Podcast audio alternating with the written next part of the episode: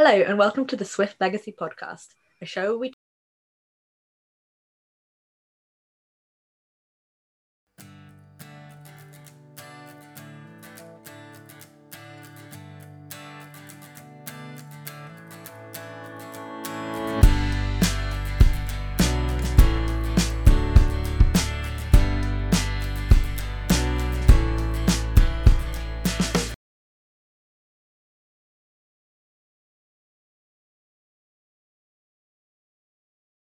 As far as we know, there are five versions of this song. There are two released versions, an alternate version.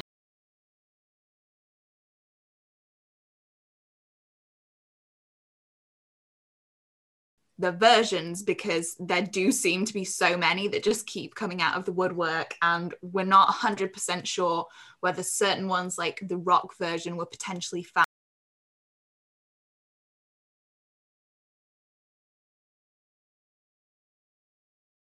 There are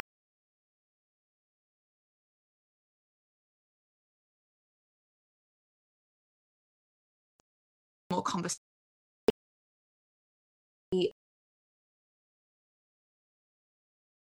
Very small changes, but they're changes all the same. There are also a few melody changes, and I feel like the acoustic demo in general, the song is more conversation. I feel like in terms of the way it's delivered, the tone of the tone of the lyrics and everything, the way she sings it, I just feel like it's more conversation. She definitely does sound more like an angsty teenager ranting to somebody rather than singing a song. That is exactly what I mean. And I think it's it's so cool to hear the twang in her voice on this demo because it's just so strong.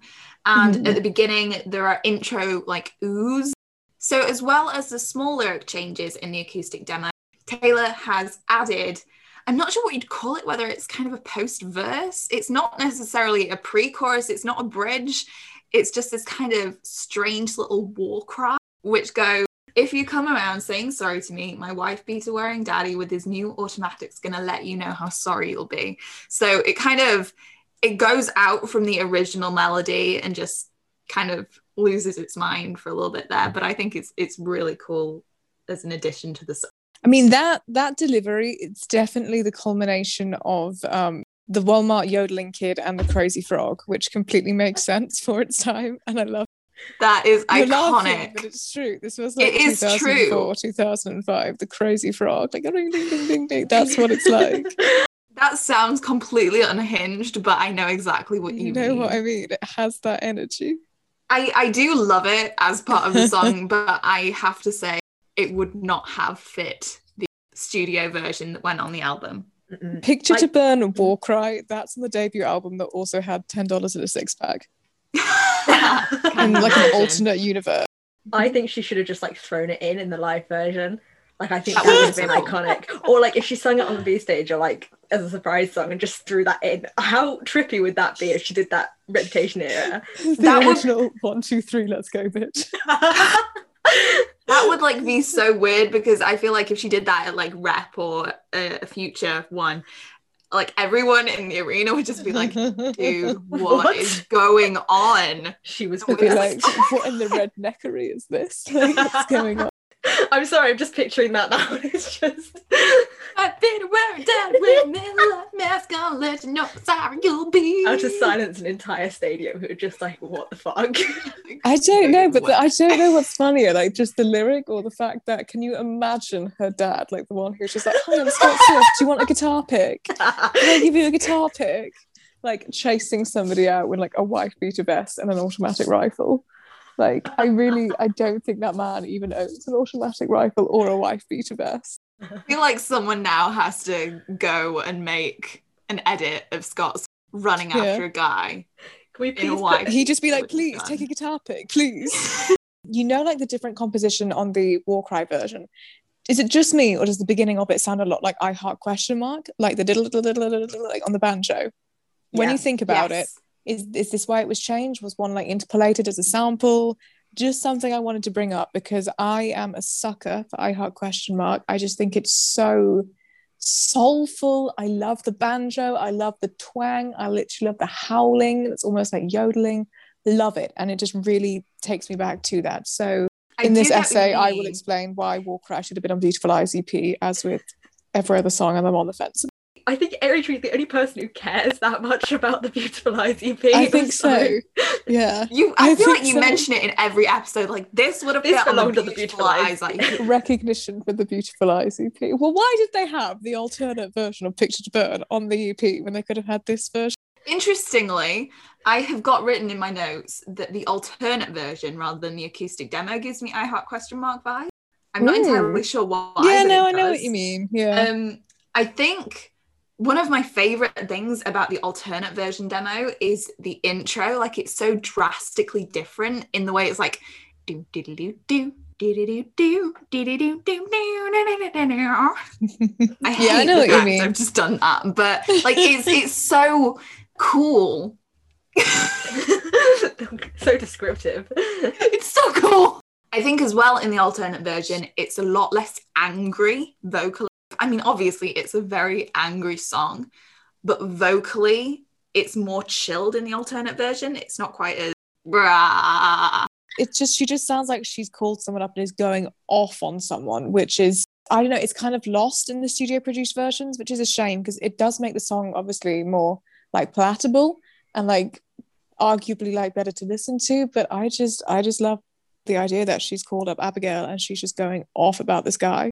I have to say, the knocking on a slam door, if that had been in the original, I feel like there wouldn't be global warming, there wouldn't be any issues in the world. Like, I feel like we would be living in this. would cure for COVID. there would be, honest. no COVID. I think we would be living in this utopia if she had added the, in case you haven't heard, you're knocking on a slammed door. I mean, every time I hear that lyric, I just want to bang my head against a wall and just like, I don't even know.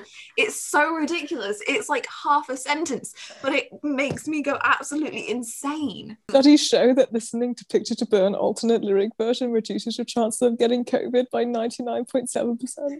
Iconic. The alternate version demo also has a very different instrumental makeup, and I feel like that changes the track completely. Obviously, there aren't many lyric changes, just the addition of you're knocking on a slammed door, but I feel like it changes almost the vibe of the song and it makes it a lot less angry and maybe a lot more country. I just think it's just really, I don't know. I can't tell you my reasoning behind it, but I just love the alternate version so much. I definitely think it would only have benefited the song to have that you're knocking on a slam door.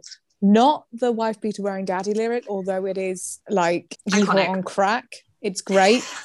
It's not not palatable. I'm going to use that word again. So, of the four versions that we know of, which is your favorite, Rachel? My favorite is by far the War Cry version. Like if you couldn't tell, because I've just raved about it so much.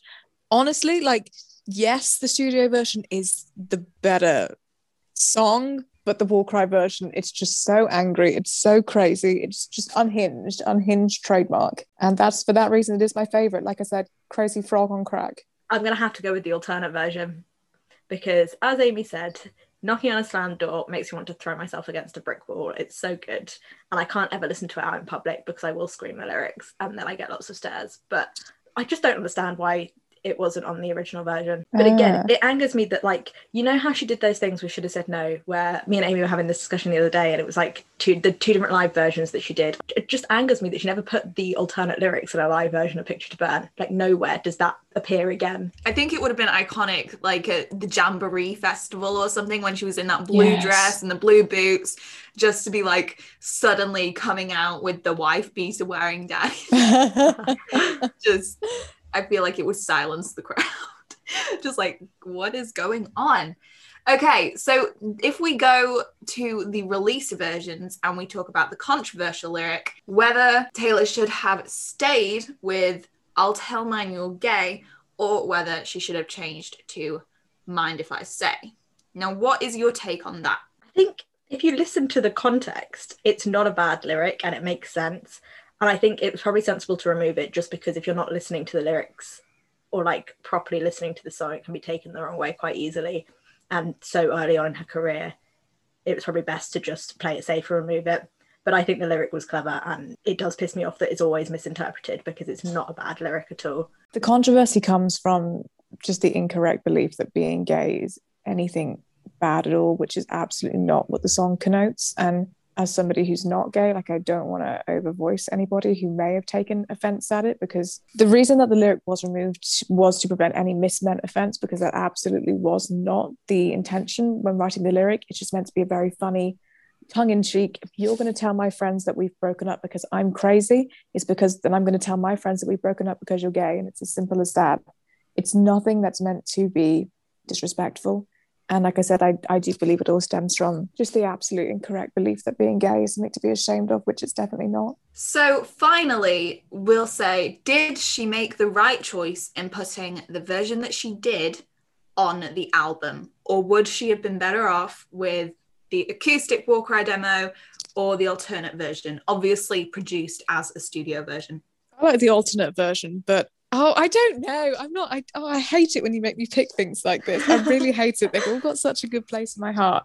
I right. I will say, I do think the alternate is the more interesting studio version. However, I I couldn't picture it any other way when listening to it on the album right now. Can I suggest that you should have put the original studio version on, and then had an alternate version, but on a deluxe edition of the debut album, and then played Ooh. it more often.